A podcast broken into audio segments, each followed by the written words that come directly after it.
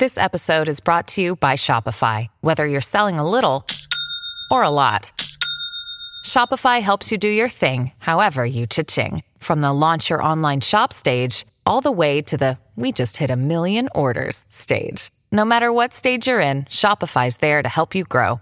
Sign up for a $1 per month trial period at shopify.com slash special offer, all lowercase. That's shopify.com slash special offer. Hello, everyone. This is Tom Fox, and I'd like to welcome you to the Daily Compliance News. The Daily Compliance News is an offering of the Compliance Podcast Network. November 23, 2019, the Bribery as Tipping Edition. First up, from the Financial Times, uh, if you were a bank working on the Aramco IPO expecting a big payday, um, you are probably not looking at that big payday or Christmas bonus now.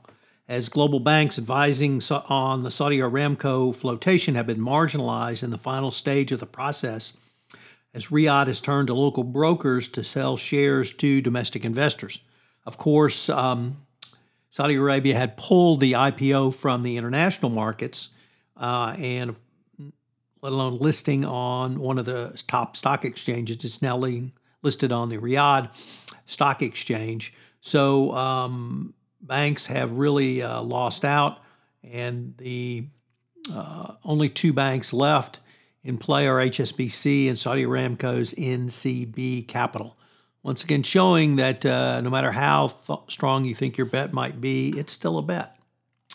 Uh, next up in the continuing TS baby um, line of articles from the New York Times, WeWork has announced layoffs for 2,400 workers. So uh, happy holidays to the workers at WeWork, um, laying off nearly 20% of the workforce, uh, which WeWork says is necessary to create a more efficient organization. Of course, uh, it hasn't made more efficient its uh, billion dollar payment to Adam Neumann, uh, the now disgraced founder of WeWork. Um, but uh, I'm sure the um, former WeWork employees are going to enjoy the time off over the holidays with their family. From um, the Wall Street Journal Risk and Compliance Journal, uh, Dylan Tokar reporting that former Ziff executive Michael Cohen uh, former managing director of the hedge fund's European office, uh, has pled guilty and was sentenced to three months in prison uh, for making a false statement to the FBI.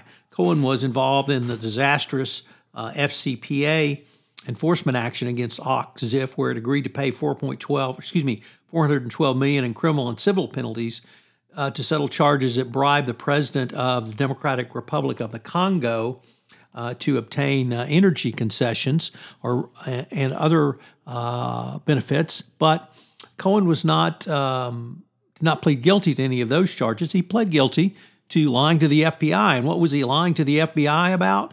Well, it turns out that one of the investors uh, who was going to be paid off with the sale. Uh, concocted through the bribery and corruption, owed him $18 million for the sale of the yacht, and he failed to disclose this. So uh, mother was right. Don't tell lies. And uh, for someone to uh, be sentenced in, to jail over lying on an $18 million loan uh, in the face of a $412 million fine might seem preposterous, but uh, that's what happened uh, to Mr. Cohen in this case. And finally, from Law 360, the Boustani trial has concluded with closing arguments given, and the defense lawyer for Jean Boustani of Penpreth, Penvrenst, um, says admit, readily admitted paying bribes, but just called it tipping. So we now have a new defense to bribes that it's really just uh, tipping after the meal. Uh, it's too bad Lawrence Hoskins didn't try this defense. It's going to be interesting to see uh, how Boustani's uh, uh, verdict comes out. But uh, once again, we have a defendant readily admitted paying bribes in an FCPA case.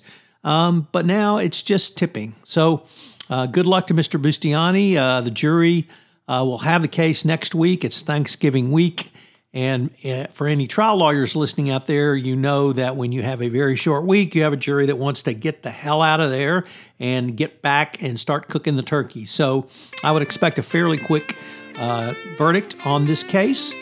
And if the Department of Justice is successful in this case, it will be two major uh, corruption cases uh, that uh, they've been successful on. Obviously, Lawrence Hoskins was a big win, and Boustani in the uh, tuna boat case would be another big one. Thanks for listening to the Daily Compliance News, a production of the Compliance Podcast Network and a proud member of C Suite Radio.